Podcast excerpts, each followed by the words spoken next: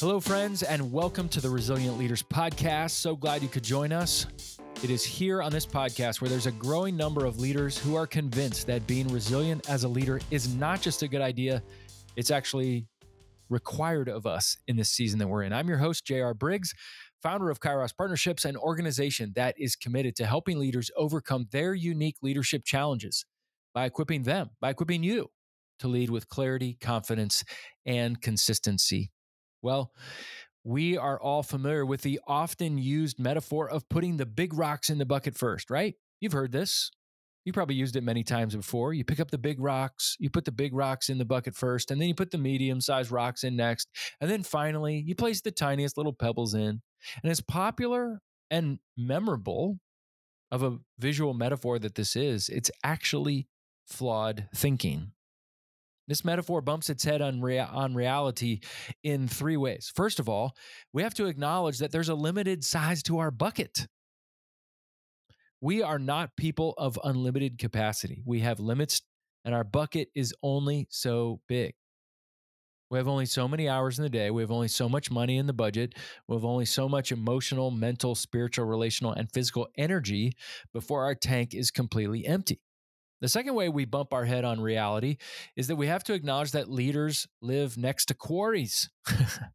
there are rocks, rocks of all sizes, t- tons of rocks that are being brought to us, whether we like it or not. And at times, at all times of the day, by all sorts of people in all sorts of unique situations, in person, on the phone, via text, via email, on Slack, and it's just dumped on us.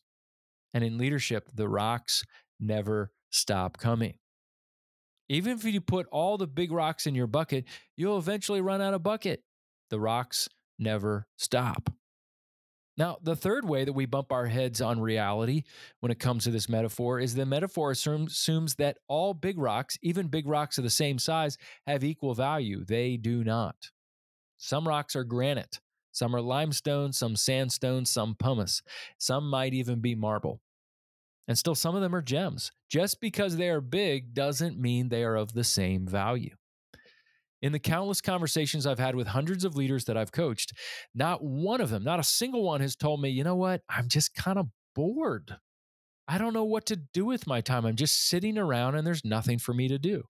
In fact, it's the opposite. Almost every leader that I coach, almost every leader that I talk to, tells me that they struggle, that they have too much to do and too little time or energy to do it. And what they need help with is determining how they should spend their time. Translation Leaders have too many rocks and not a big enough bucket. And what they try to do is say, maybe I just need to get a bigger, bigger bucket. Or maybe I just need to work faster and harder so that the rocks get out of the bucket quicker. I assume that you feel similarly. Marilynne Robinson wrote, The spirit of our time is one of joyless urgency. Now, here's the truth that leaders must understand the sooner we acknowledge it, the better we will all be for it. Ready? We will always run out of time. There will never be enough time for all the big rocks handed to us. Now, there's a law called Hofstadter's Law. Hofstadter's Law says this any task you're planning to tackle will always take longer than you expect, even when you take into account Hofstadter's law. so, what do you do with all these big rocks that people keep coming in our door and handing them to us for us to deal with? Sure, of course, we should focus on the size of the rocks. Of course, that helps. We have to prioritize as leaders, but we can't just stop there. We've got to be more critical and more thoughtful about what we're doing. We're going to have to be more selective of which big rocks we put in our bucket and which we discard, ignore, or intentionally decide to deal with later, or delegate and give to other leaders and empower them to address it. Uh, recently, uh, I reread a book uh, by Oliver Burkeman uh, called 4,000 Weeks Time Management for Mortals. It was really good. He basically debunks all the popular time management strategies for today. It's quite compelling.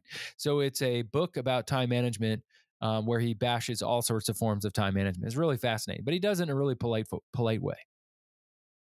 He said we need to be selective, to have some sort of evaluative filter by which we determine which big rocks stay and which go, which ones are granite and which ones are precious gems. Now, As I've said many times before, and I say a lot, if if you're a leader listening to this and I coach you, you might chuckle because you know I say this a lot. But the economist Thomas Sowell has said there are no solutions, there are only trade-offs. There are no solutions, there are only trade-offs. So leader, which trade-off are you willing to live with? And are you aware of the trade-offs, both what it will cost you as well as what can be gained when we are a bit more selective? Now, we've all heard of and been aware of FOMO, right? The fear of missing out.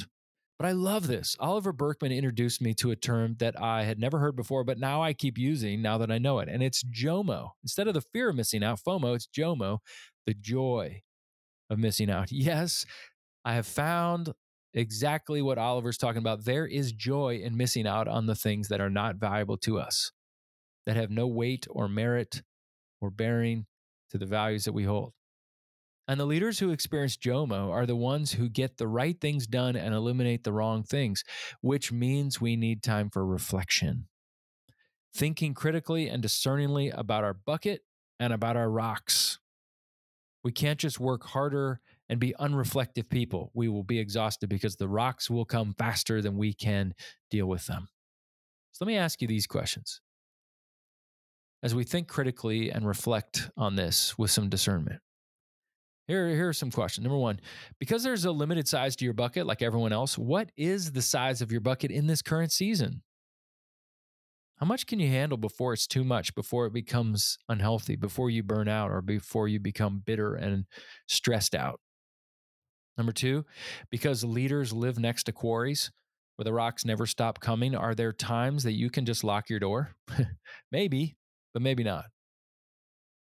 There may be times to temporarily step away from the bucket or tell people, please come back tomorrow because I have no more room in the bucket. And three, because all big rocks are not created equal, are you familiar with what kind of rock it is? And if that particular rock aligns with your values. This can only happen when we think about our values if we step back and say, What are my core values? What are the most important things to me, not just as a leader, but as a human being, as a spouse, a parent, a son, a daughter, a neighbor, a friend? You may want to collect slate, and that's fine. You may want to collect marble, and that's fine. And you may want to collect a wide variety of rocks, and that's fine too. So much of my time in coaching leaders is about helping leaders determine what is the quality of the big rocks and allowing them to choose carefully and strategically which rocks stay and which rocks go and when that happens. So, know the kind of rocks you want in your limited bucket so you can be selective with the types of those big rocks that you want in your bucket from the start. As the French philosopher and writer Simone Weil wrote, attention is the greatest form of generosity. Remember, your life will be defined by where you place your attention. So, where's your attention these days? What should have your attention in this season? And what types of big rocks do you have in front of you? I want to encourage you to be selective, thoughtful, and intentional about the big rocks. And if you need help discerning about those big rocks and the types of rocks and where you should be focusing your time and even discerning what your core values are, this is why we offer coaching. And if we can help you, just check in the show notes. We'd be glad to assist you in helping you see exactly where we can come alongside of you to help you focus so you can live with clarity, confidence, and consistency. And remember, once your bucket is full, then you have to determine where you're going to carry it and what you're going to do with that bucket. So, leader, be purposeful, be selective, and align your rocks with your values. It's the best way to live as a leader today. Well, thanks for joining me today. And as always, thanks to my friend and colleague in Good Mischief Creation, Joel Limbauan at On a Limb Productions. Joel produces all of the episodes of this podcast he has from the very beginning. If you have a video project or a podcast production that you need help with because you realize this is important, but I need someone else to come alongside who's an expert in this, Joel is your guy. Joel tells helps to tell your story in clear and compelling ways. You can visit his website at onalimbproductions.com or you can visit the show notes to learn more. Leaders be faithful, available, teachable, and hungry. Keep leaning in and learning. And remember, not all big rocks are created equal. Be selective with your big rocks, choose them carefully, and discern the kinds of rocks that you want to have in your bucket. Have a great week.